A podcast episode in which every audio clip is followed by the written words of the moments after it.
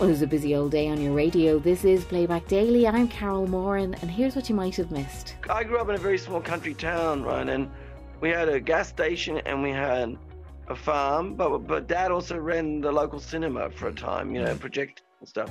And you know what?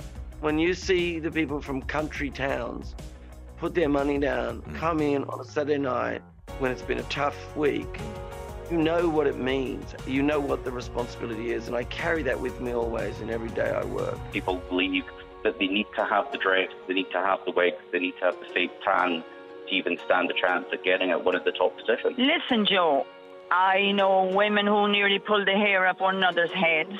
I know mothers who haven't spoken for a lifetime. Terrible. And we'll start with Tracy Corbett Lynch. Tracy was talking to Claire Byrne in the morning about coping with grief and loss after her brother Jason Corbett was killed in 2015 in his home in North Carolina. So, this new book that you've written alongside the journalist Ralph Riegel, it's like a roadmap about your grief and what you've learnt going through it all. And we've heard you talk about Jason's death, but people mightn't realise just how close you were to Jason's first wife, Mags.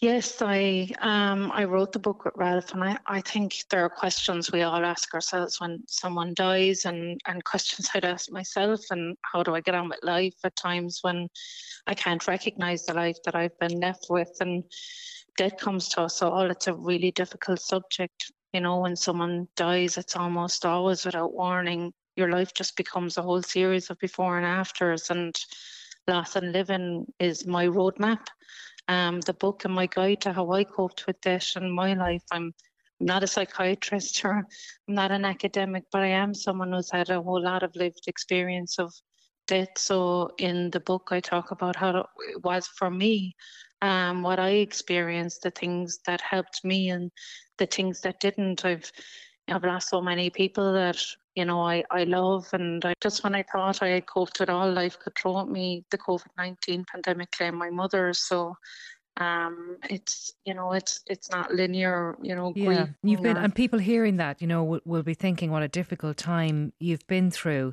But I just want to come back to Mags for for a moment because she wasn't just your sister-in-law was she? She was your closest friend. She was. Yeah yeah. I mean we were extremely close and socialized together, both individually and obviously with the boys as well. And we were so young when she had died, and it just threw me completely, you know, into a deep depression. Really, I, I couldn't understand how someone so young and so vivacious with so much to live for could die. It it just created a huge imbalance and mm-hmm. struck me it was really profound mm-hmm. um, losing Mags at such a young age. You know, she was and, only thirty-one, wasn't she, when she died? She was, and you know, you, you look at it, you know, and and it was so difficult for Jason. And at that time, I really, you know, you, you try to hide. I did my own grief because I looked at what he was going through, and really, you know, I'd, you know, it would have been so much more helpful at that point in time for me to acknowledge my grief to Jason um, as well because we try to, you know, be the strong one or and really it's about talking and sharing how you're feeling.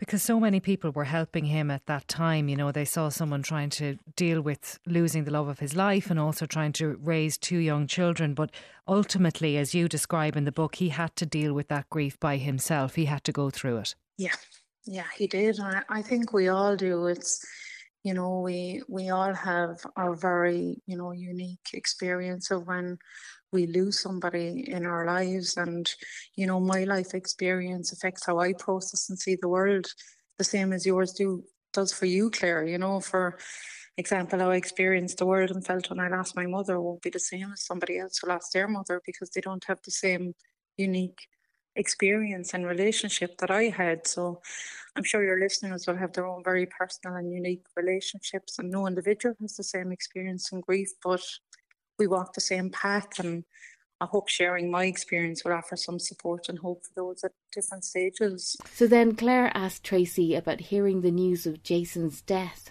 And then we moved to 2015, and, and we all remember hearing that very tragic news, Tracy, about the killing of uh, Jason in North Carolina. And I can't imagine what it must have been like for you to hear that news. You describe it in the book. You were on holiday at the time in France yeah, it was just, you know, we were on holidays and having a, you know, as, as you do when you're away in sunshine and your break from work and all the stresses of life. And, you know, suddenly everything gets turned upside down.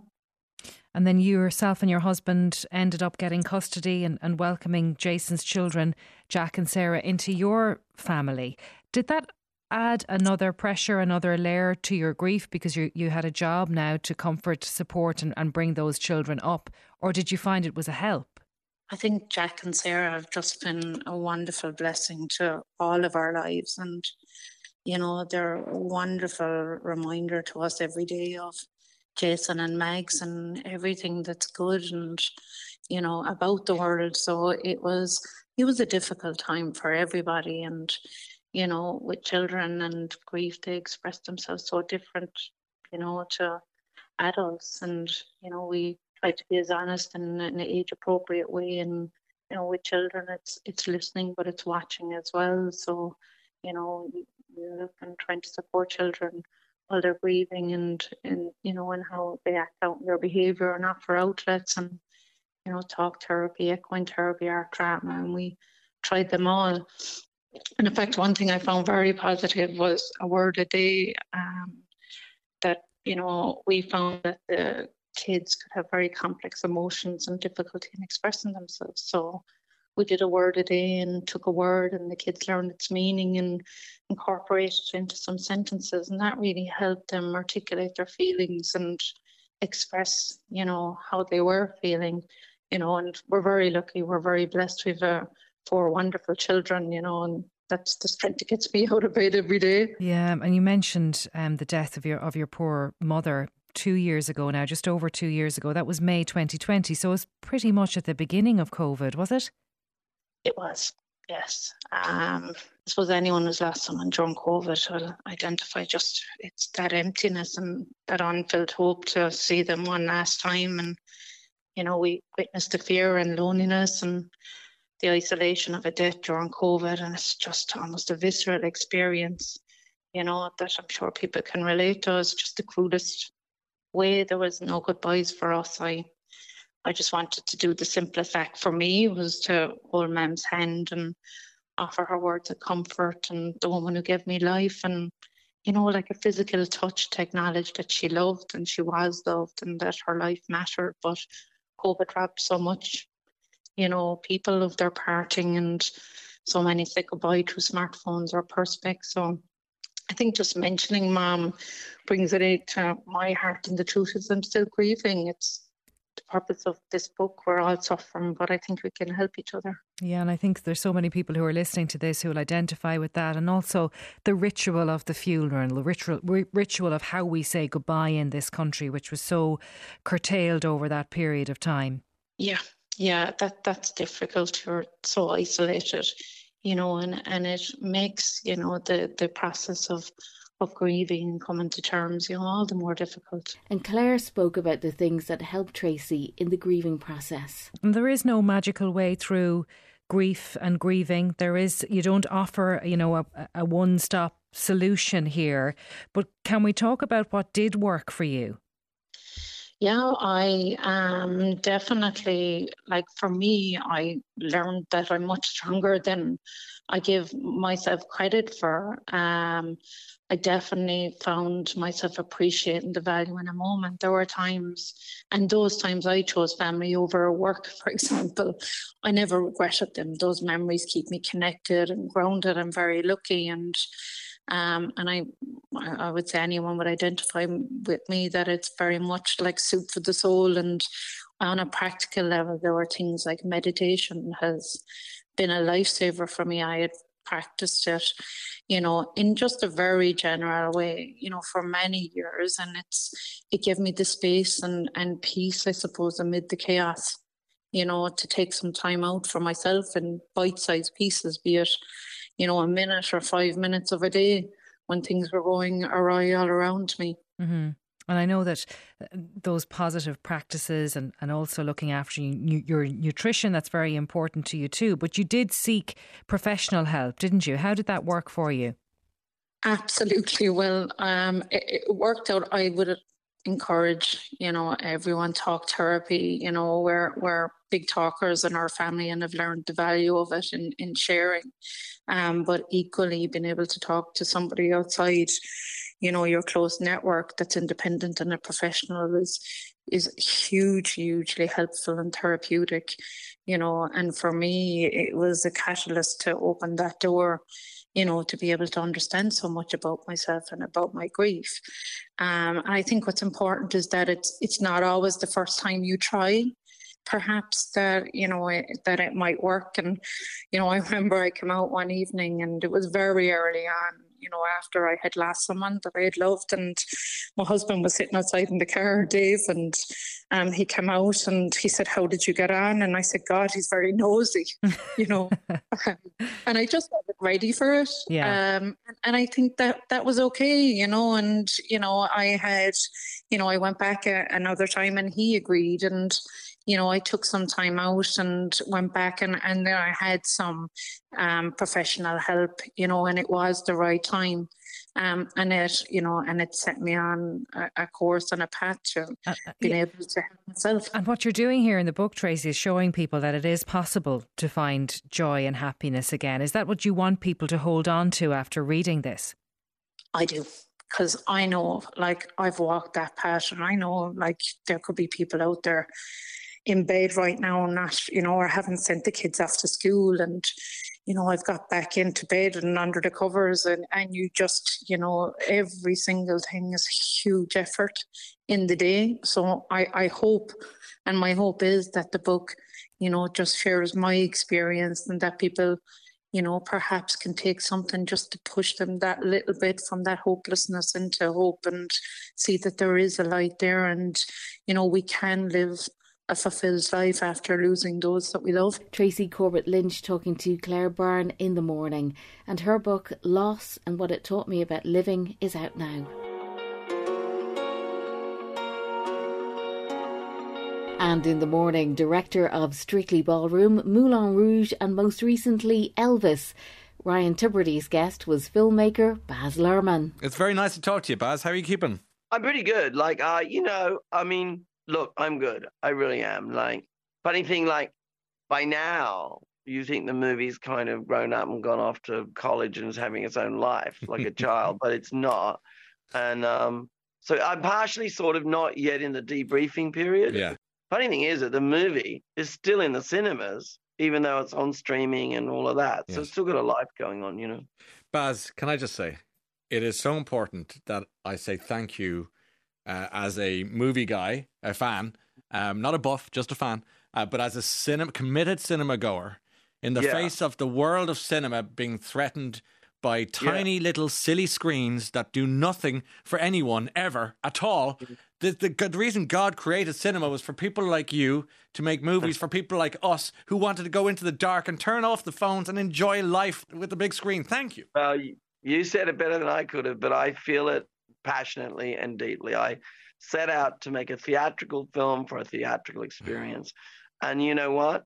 Uh, you would have heard it the naysaying that mm. older audiences won't come out, that younger audiences have no interest in the subject. And I'm not crowing or anything. Like, I just gave, I mean, myself, Austin, Tom, the whole cast mm. and crew, we gave our all. But more importantly, or as importantly, once we had made the movie, I was just out there going, I went around the world four times in four months. And sometimes I did two countries a day. And it sounds fun, but I actually, after Cannes, it's just kind of like, it's quite a test. But I did it because the most important thing was to encourage, draw, like make something that compelled people to go. I, I'm like you. I truly believe that that it's part of the human condition to get into dark rooms mm. and commune with strangers mm. and laugh and mm. and be moved. That's how important it is. Yeah. You you talk about the naysayers. I've I've I've strong feelings about them, but I don't like giving them oxygen. So let's march on and talk about the good people who buy a ticket from their well earned money and go into that yeah. cinema screen. Yeah. Buy, well, go on. Yeah. Well, well, I I grew up in a very small country town, right, and we had a gas station and we had a farm, but but dad also ran the local cinema for a mm. time, you know, mm. project and stuff. And you know what? When you see the people from country towns put their money down, mm. come in on a Saturday night when it's been a tough week, mm. You know what it means. You know what the responsibility is, and I carry that with me always in every day I work. You know, I'm not surprised to hear that because the commitment is is evident in in, in whatever it is that you do. I know I do a, I present a talk show here on a Friday night as well as a radio show, but one of the lessons I learned from an old mentor of mine, which I'm sure you learned from mentors of yours, was you've got to show up. You've got to be there because these are people watching you or watching your movies. In your case, much more importantly, who have had, as you say, a long week, who have worked hard yeah. to earn the, the few quid to pay for that cinema ticket, and you've got to show up as a director, uh, leading a cast. You've, you've got to you've yeah. got to you've got to give the people what they've paid for. Yeah, I mean, that's to, to me, it's everything. Like, there's it's everything. Mm. Like when when I set out to do it, the only selfish decision I made is, gee, I'd like to do that project because that would be an interesting creative adventure. But after that, every single decision is about how can I make sure that that audience is emotionally affected or laughs or cries or feels something and come out and go for a few brief hours. I entered into a world or a life or a story and I forgot myself and I feel better for it in one way or the other. You know, it's everything. And Ryan asked Baz about the age group of the people going to see Elvis. You talk about generations there a second ago, Baz. You said old people. You people were wondering where older people come out. Um, and you could argue maybe the bigger struggle was at the younger audience because yeah. they're, they're, they're native to the phones, digital natives. And my point is, we as the media often mm. underestimate the intelligence of people who consume what we do. And the fact is, if the product's good enough, in this case, Elvis, yeah. They will show. If you build it, they will come. And you have defied the odds. I'm not trying to plumoss you. I really mean this. You've defied the odds. Right. You know, my daughters, who are young women now, went to see it separately, had a visceral reaction as I did, tears at the end that weren't expected. Mm. So it's crossing generations. It's crossing expectations. Absolutely. Getting people back into the cinema. It's post-pandemic joy to remember one of the most extraordinary figures of the 20th century. You, you know what? I it you've put your finger on the thing that has made me I don't know if it's gratifying, but made me so like I was walking in the street in New York the other day, a 25 year old guy stops me and says, Cool shoes, man. And then he goes, Hang on, you're you're Elvis. I said, Not Elvis. you did Elvis. I said, Yeah, I did do Elvis. And he goes, I took my mother, yeah. my grandmother, yes. uh, my little sister. We saw it three times. Wow. And cross generational. That's where you really get me there, Ryan, because you know, and you're right. Like if you go on um, TikTok and put in Elvis, the amount of like, I mean, I don't know how old your, oh, your how old your daughters are, but like, I mean, 14, 15 year olds who are dressing up as Colonel Tom Parker and doing the scenes. Like they actually can do the scenes while they're driving a car or whatever. You know, I mean, so you're right because the number one thing was, I mean, Elvis at best to that generation was a butt of a joke or a Halloween costume or a fat guy in a white suit. Yes. You know, and what they've seen in the telling of this story is that, in fact, he was the first and original musical rebel, you know, that becomes also the first ever teen idol on the giant scale because teenagers were invented at the same time as Elvis Presley was, you know we I'm trying to find points of, of interest that we might share. there's a few years between us. I'm touching 50. You're a few years ahead of me, and with that comes all the experience in life. I say that respectfully, but um, yeah. I was a member of the Irish Elvis Presley fan club 20 years ago. No uh, kidding. Yeah, I myself and a bunch of kind of I hope they don't mind me saying it, but we're kind of misfits in school. I kind of got into Elvis right. in, a, in a very big way, and still are mad about Elvis. So, so wow. I'm thinking about you and mm. your dad's cinema in a small mm. town, which Ireland is full of, as you well know. And yeah. I'm thinking about those uh, matinees that you talked, the Elvis films you used to watch, and oh. so on.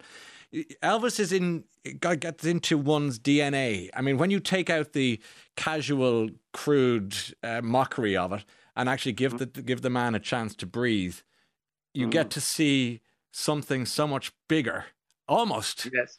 Uh, yes. I don't know. I don't. Religious is, is too strong. Spiritual is too strong. I don't want to overdo it, but there's something very special in that. Well, actually, can I tell you, you're not overdoing it with spiritual because look, I lived in Memphis over the many years I was working on mm-hmm. this, and I came and went, and I had an office in Graceland, and I tracked down people that knew him. And if there's one thing that I discovered, people say, "Oh, what did you discover you didn't know?" Is that he was so fundamentally a spiritual person. I mean the boy in that scene where he's in the Pentecostal tent, mm. I found the young boy who goes in after him as an 85 year old man and he passed last year. And he told me that story verbatim, right? Mm-hmm. Wow. And you know, even at the end of his life, this is how spiritual he was. He could barely stand up. He'd do three shows a day, but he would get the sweet inspirations to stay up all mm. night with him and sing gospel, and that's mm. when he was at peace.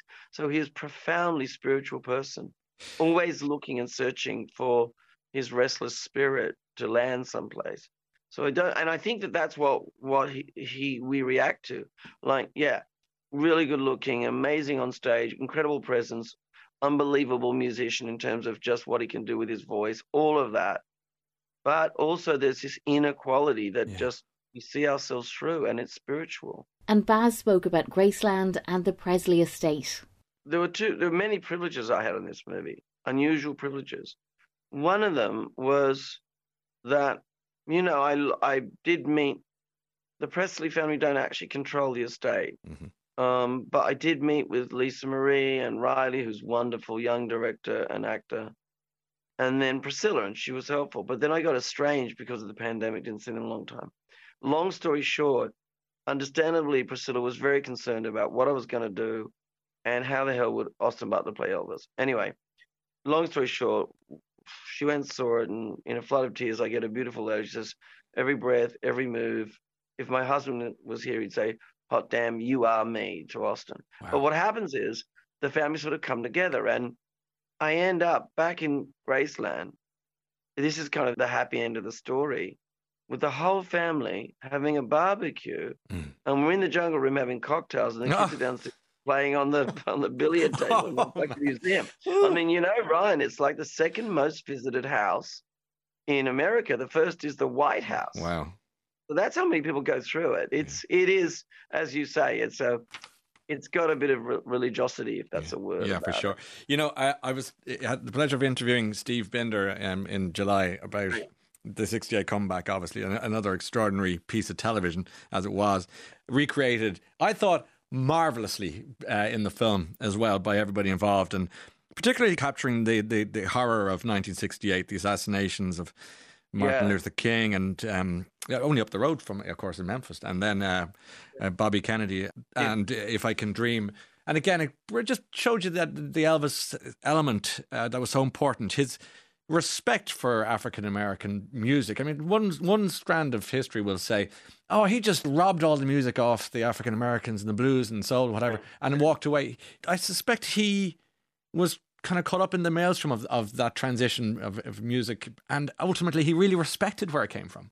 I mean, I, I, I, uh, uh, part of the reason I did it was not to defend Elvis, but just to do the re- research Mm. and to really, really find out. And along the way, I mean, actually, forgetting that he was born in one of the white, uh, grew up in one of the few white houses in the black community at a certain period of his life, I found the boys that live with him. He was part of a gang of young African American kids. Um, but then going along the road, I mean, Elvis is on record. You can hear him audibly saying, you know, I never invented it. I put my spin on it. I'll never be as good as, you know, Fats Domino or BB King. And BB and he were tight. They were great friends. Mm. At the end of the movie, when he says, I'm not the king, I mean, Elvis never called himself the king, right? He said, Fats, come here. This is the real king of rock and roll. So it it wasn't only, I mean, he did meld the black music, absolutely. No black music, no Elvis. But he also adapted country music into it and so on and so forth. But any of those black artists from the time, whether it's Stevie Wonder or, I mean, James Brown Mm. has a song dedicated my brother Elvis. You know, he was at James Brown was at Elvis's funeral, like the love of uh, by the black musical community then for Elvis, and the respect ran both ways, and the whole line in Chuck D's rap. Hmm. I mean, Chuck D says himself said, "Oh, well, I just made it up. You know, I just made Elvis the fall guy. I didn't have any evidence." You know, and that one, I, I actually had um, two African American academics really do the homework, and there's just the, the whole thing about the racist line that Elvis was supposed to say. Well, Elvis himself said to two African American journalists in Jet magazine, "I've never been to Boston." And, and if you know me, it's not possible that I could have said anything remotely like that. Uh, last question, I suppose, Baz. In some ways, um, Look at all the movies you've made and brought joy to us all over the years, from Romeo and Juliet to Moulin Rouge to Gatsby, and, and, and, and we could go on. We could be here all day talking about that. And yet here I am talking to you for the first time, and thank you. It's been a real ple- pleasure talking to you. Thanks. Um, and I'm struck that by the word I, I just wrote down as you were talking there, because uh, you, you've been talking about this film a lot, and yet here we are, our first chat, evangelical. You sound evangelical about the man the, and the movie. Why? Why this film? What what has got into your under your skin and into your soul? You mean why did I do it? I mean, I, I think that everybody who came on the road with me, there's two deserving factors here. I owe it from everyone to Austin and Tom and everyone who, despite COVID, gave so much to to make it. And then on top of that, I think I kind of owe it to Elvis. I remember when I saw Priscilla first time before she got a bit worried about what I was doing. Mm-hmm. I was at her house and I was walking out and she said, I'm, I, I, she said, I've got a really good feeling. You know, she said, you know, I know you'll do everything you can because he really deserves it. And she was talking about Elvis. He really deserves it. And I think that's why I'm out there mm. still talking about it because I want to, he really deserves it. That's what I think. Baz Luhrmann from The Ryan Tubridy Show.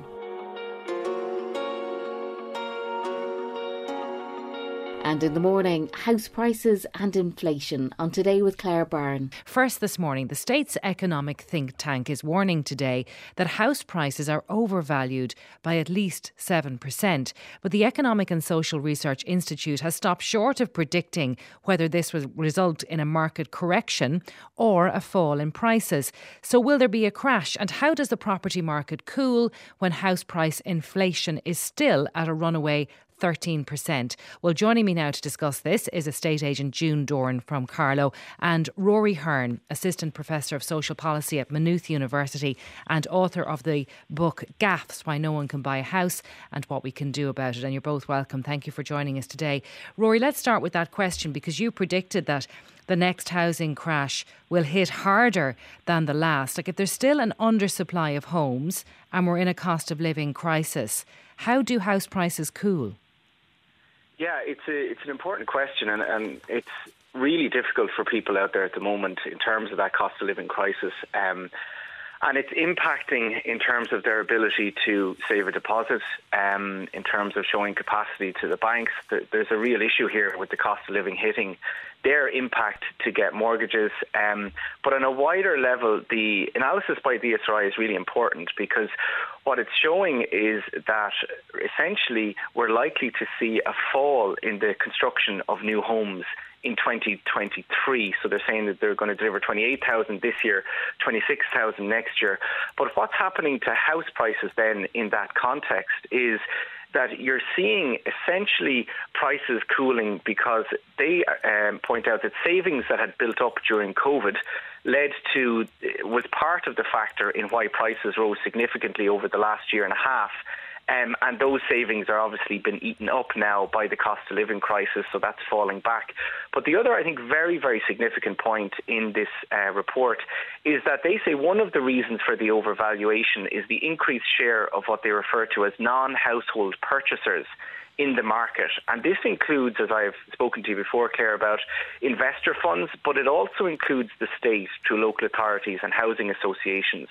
And the figure that the Department of Finance put on it for last year was that one in five of all homes bought last year were bought by non-households. So that was 11,600, half by investor funds and about half by housing associations and local authorities. And what this means is that in a context of people, ordinary people, being able, being less able to buy a home because of the cost of living, it, that these investor funds and the state still has capacity to buy. And so, if we look at, for example, there was that estate in Swords that the Business Post highlighted last weekend, um, where investor funds were buying up individual homes um, and paying up to 800,000, up to 1.7 million in one instance. Um, for normal semi Ds that should be going for 300, 400,000. So while you see, essentially, when we think back to the 2008 crash, we think that there was this huge amount of credit flowing into households, it was pumping up the house prices. But now we don't have that situation. There's not that credit going to households. People are even in a difficult situation to buy. But we do have an unlimited credit going to the likes of the institutional investors. And the state itself is buying up properties. So that artificially, in a way, keeps house prices, could keep house prices up. But I don't see how there can't be a fall in house prices when people's capacity to buy um, a home is going to be further cut back in terms of the cost of living. Um, but they do make the point. The problem with this is that there, this fall in supply, a further fall in supply, of course, will mean then there's less property to buy, which means that could maintain house prices. So we have this, it's a very different situation to, 2008, but we are in a severe economic uncertainty, so it's very difficult to tell what will happen. Okay. Also, that unlimited credit that you mentioned going to the institutional investors, that's not going to change, and they're still going to be pursuing those units despite what the economic outlook is like next year. Isn't that right? So that might be another factor in keeping those prices higher. Yeah, absolutely. I think that's a very significant factor that really isn't been given enough attention. And what the Department of Finance report that it produced in um, just last month was that investor funds bought 2,000 houses last year, despite the stamp duty measures brought in by the government, and they bought um, in total almost 5,000 units. That's a lot of homes to be buying up, and they are competing. And people trying to buy a home will tell you um, you know, it's all over social media. They're talking about it. We were outbid by an investor fund, by an, you know, a purchaser who wasn't a home buyer. So that is having an influence, a big influence on the market. Um, and I think as well, the, the wider issue for me is that this shows that the market can't be relied on to deliver homes. Like developers, we know, for example, in Laois, it was reported there's one development that's been paused. People had deposits on homes. They're absolutely devastated. The developer is saying, look, I don't know, I'm putting this back. You know, this can't be allowed to happen. The state has to step in. This is an emergency. And it comes back to my argument I've been making for a long time for a state construction company. We have to guarantee people have homes. We can't rely on the market, which is okay. acts rationally for itself but acts irrationally for people who need a home. And the uncertain, the level of uncertainty that's out there, and we're going to hear it, the construction industry is going to be looking for more and more tax breaks for funds.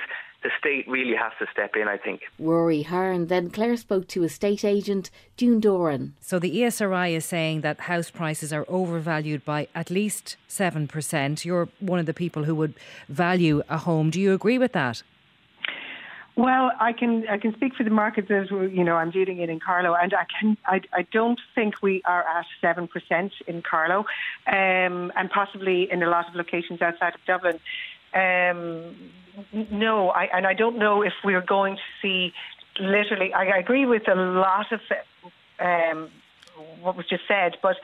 Um, the house prices, I can't see them going down. If I was a seller, I wouldn't get nervous. If I was a buyer, I wouldn't hesitate to buy unless I, something I can afford.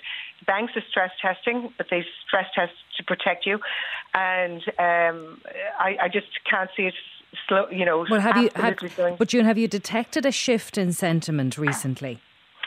Um, yes, there has been a shift. All right, yeah, people are more cautious. Um, basically, they're coming. People are coming into to winter, and now with the inflation on energy costs and food costs and all of that, that is making that is certainly making people stop and think.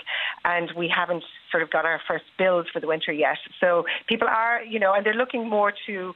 Um, they're kind of shifting away from something that has a very low energy rating and looking more to the um, uh, higher rate, energy rated homes. And there's two things in that. One, it's going to be cheaper to run that house, but also if you have a B plus rated house, it will get you a, a lower rate on your mortgage. So um, yeah, so there is a shift, but it isn't. But it hasn't stopped. It's just a shift, and I don't know if it's going to actually. I mean, we don't have a crystal ball. Should things should things end tomorrow in in Ukraine and that crisis ends, you know, there'll be another shift and we'll have more people looking again. So I don't think it's a shift that's going to have, you know, that we're going to be looking at into the absolute long term unless the, this war goes on for a long, long time. When you look at, at, the cost of living now, which is leading people to assess whether now is the right time to buy, it's also, I suppose, affecting people the amount of credit that they can get from the bank. Uh, the lending rules are, are pretty tight, we know, on that. but the inflation crisis isn't going to last as long as the mortgage will. Do you think now there is a very strong case for those lending rules to be examined? Uh, yes, there is, but I think at the moment they're just going to be cautious. Banks are going to be cautious. Builder, like I mean, and banks lending to developers, you know, for private housing are going to be cautious. The one of the reasons um, a lot of builders are building to the social market for the social market and for AHBs um, would be that they have a guaranteed sale, and there's there's less risk. So it's the risk is higher at the moment, and banks won't lend to either a developer or to a purchaser. You know where the risk is too high. Um, are they? Do they need a guaranteed sale? I mean, is the market not strong enough to guarantee them a sale without having to to, to know that at the very beginning of the process? Well, yeah. Well, look, it's preferential. I mean, if you speak to anyone in the in the banking industry, lend who who's in charge of lending to the um, builders and developers, um, it is they do not set lend to speculative um, developers and mm. builders right now. So if you can go to the bank and say, I have site. I can build 50 units, and they are, you know, an AHB or a local authority are going to take them. Well, they, the bank will just open the door and say, "Come on in," and th- that's just as simple as that. But if you're going to the private market, depending where where that is, um, you would want to have a lot of guaranteed sales. You know, you're selling off plans. It's it's it's it's it's a lot of money. June Doran from Today with Claire Byrne.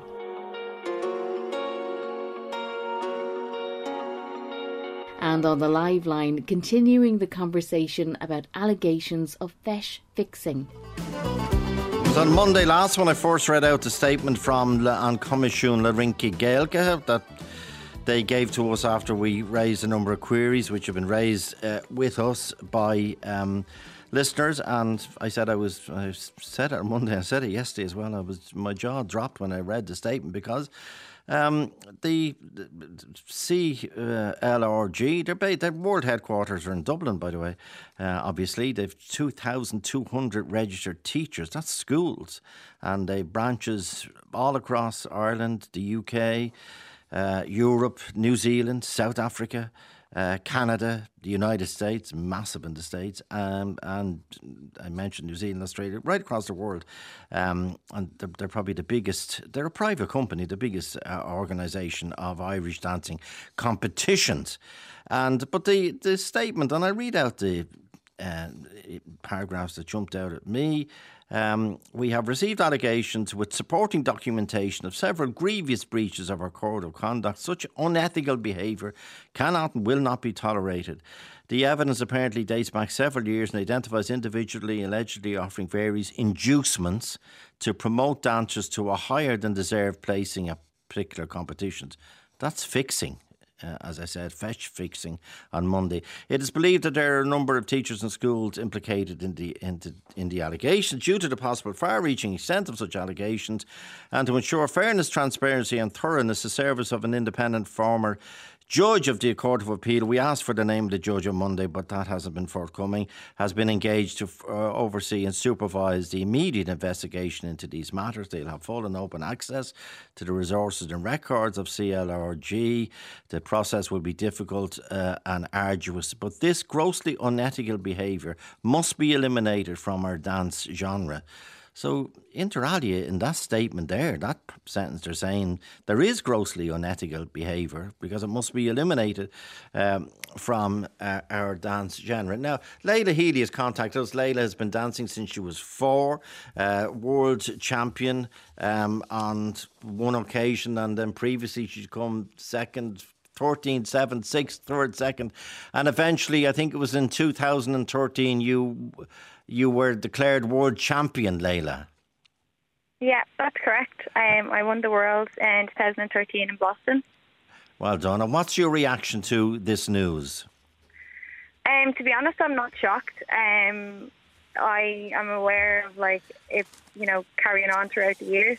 Um, as you said, I started dancing at the age of four, um, and obviously when you're younger like that, you don't really understand. It's only when you have a goal and you're working hard towards something and you're seeing, you know, results that you deserve that you're not getting, and you know hearing things that um you just you just know it like favors is a big big word that's thrown around the place in the Irish dancing world. Favours. Favours, yeah. What does that mean? You know, just um, you could have, you know, in in Irish dancing, there's there's there's uh, hundreds of competitions. Yeah. You'd have, you know, um, a good few majors. You know, we'd have little competitions every single weekend. Um, where you know we travel, you know whether it be in Ireland, Yeah. um, the UK, um, and then you'd have the major ones, which would be you know your regionals, your nationals, the All Irelands, the World, Great Britain's, etc. Um, so in in terms of favours, you know you'd get one. You know you could have, um, like as you said, there's thousands of registered teachers and judges. Um, so you'd ha- you could have one judge that would be maybe judging the regional, say, and um, another then that is judging the the world. And Mhm. you know they could get in contact with each other and say, well, listen, I'll give you, you know, said place if you bump my dancer up in in this competition. Um, so in that way, favours is a big big thing in in the Irish dancing world.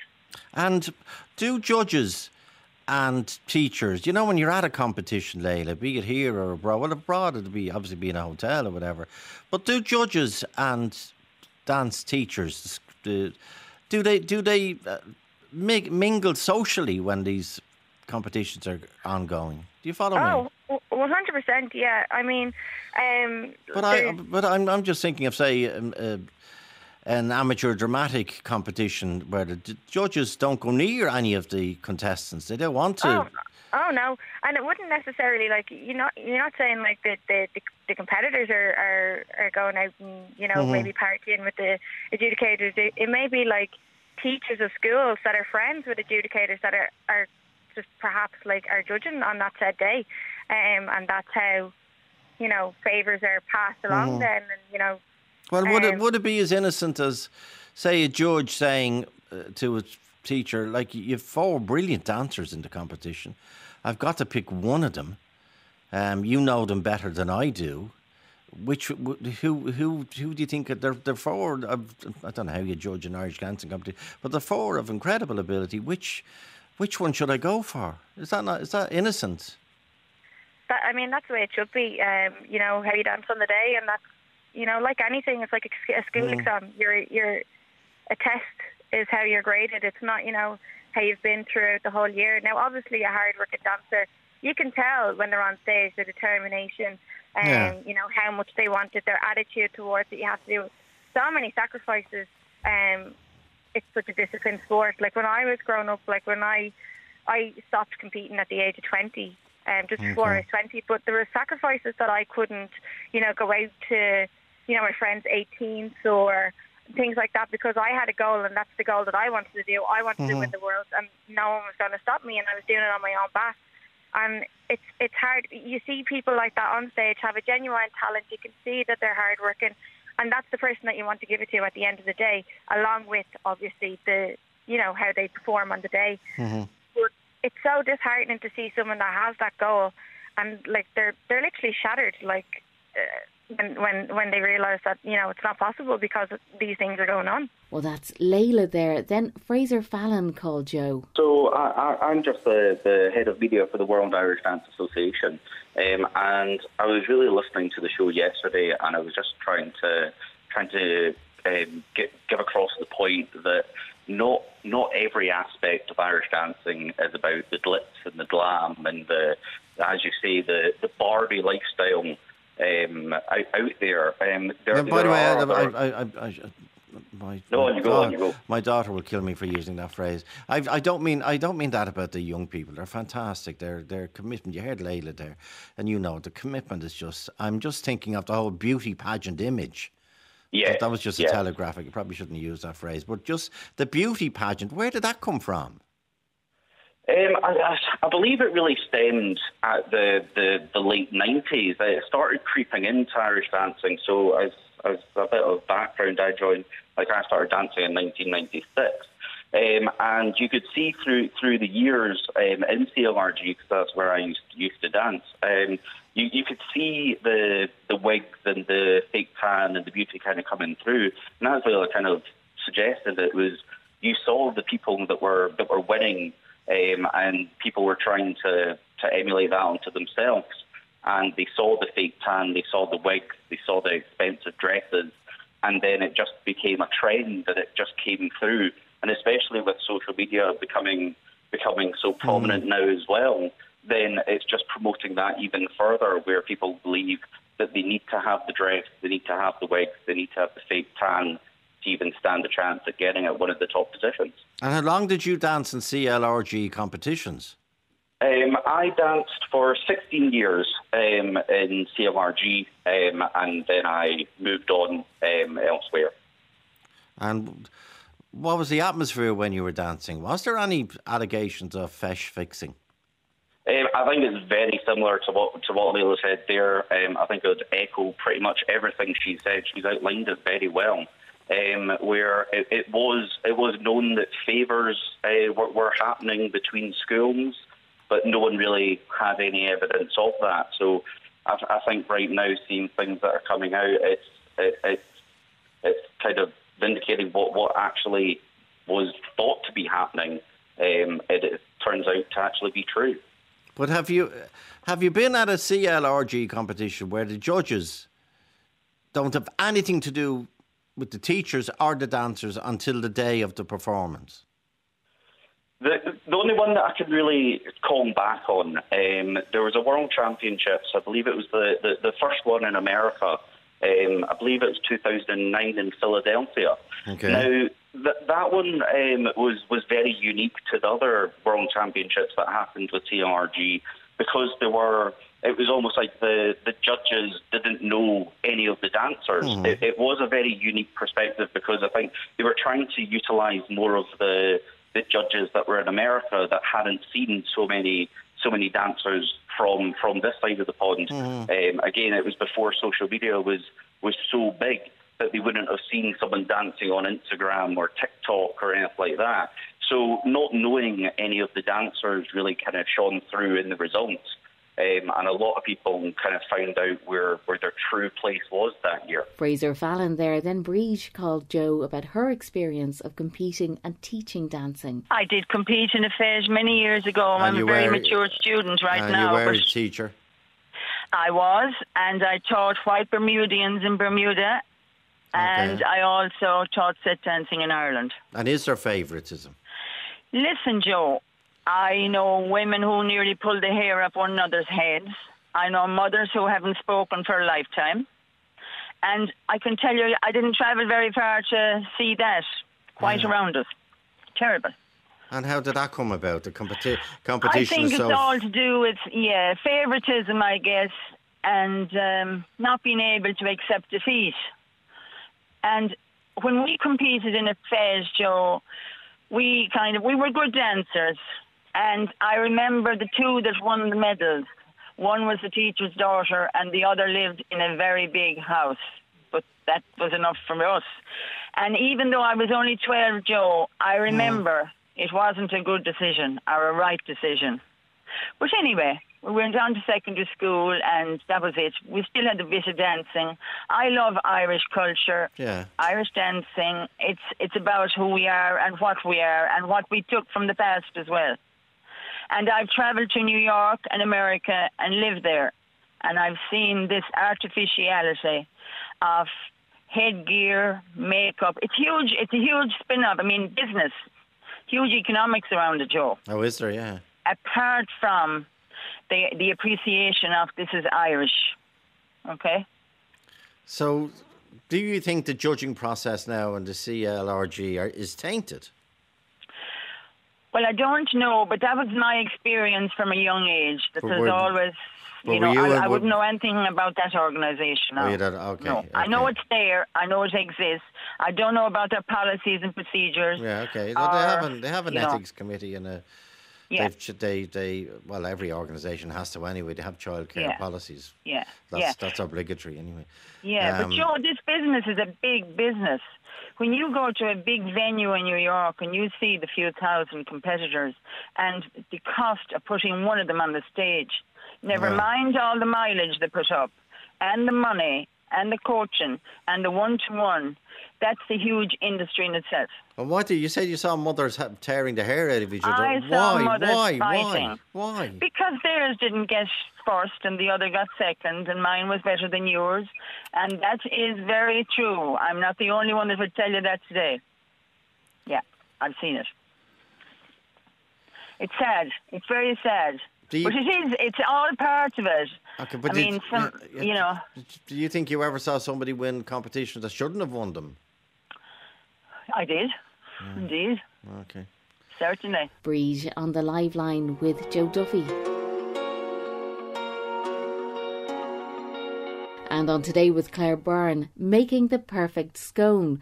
Two bakers were in studio to share their best tips. Anne Marie Dunn, bakery lecturer in the School of Culinary Arts and Food, and chef Shane Smith. We were giving out about scones there during the ad break, weren't we? Yeah, What's we happened were. to them mm. over the years? They've become too big, too unwieldy, too, too hard. complicated. They're like hockey pucks. Some of them, you know, you'd nearly want to duck if one came flying for you. um, and I, I, do you know what? It's just people should really go back to basics. Mm-hmm. Go back to where you know, even using the glass to cut them out be much easier than what you see. There's out. health and safety. Yeah. My heart is just racing there now. You've been saying that. I have to say, it's almost like this, like the toy show in the studio today. There's an air of excitement that I've never seen when people are talking about scones. I didn't realize they had such an That's effect just because you brought them in, and the team are all delighted that we're going to have something nice to eat after the show today. Um, tell me what the perfect scone is, though, Anne-Marie. You start off, and then we'll see if Shane agrees. Well, I honestly think that the perfect scone should be light enough so what you put on it makes it heavy. So your butter, your jam, your clotted cream, your fresh cream, your double cream, whatever way you like it, I think it should be only a carrier for those things. Okay, So what so has happened is people have decided to put too much butter, too much sugar, too much everything into the scone, and it's made them too heavy and Dense. stodgy and dense. And I, you know, it they've sort of almost been confused with the rock bun, and I think that's where the problem lies is Mhm. that there has been a confusion between the scone and the rock bun and they're two different products So, what's going wrong with the recipe? Is it too much butter, too I much think sugar? yeah, I think the too much and not enough aeration. People are not using enough aeration, so they should be light, airy, and fluffy. And that's down to the recipe. So how do you get it right recipe. then? Well, there's a couple of things. Use a good recipe and follow it. Um, I've supplied one. I think Shane, you probably have as well. We'll put those up on the Um, website. put them up. Um, the one thing I have discovered is the type of flour you use. So, um, from a baker's point of view, we would always use what we'd call a medium flour, and I still do that at home. So I use half and half. So I use half strong flour, which gives you that little bit of stability to take the the actual um, gas that's created during the aeration process, um, and I use half plain flour or cream flour. So I use a blended flour mix. So it's what we'd call a medium flour. Oh, now we're getting complicated now because I only have the plain flour. If you've only the plain flour, the plain flour is fine.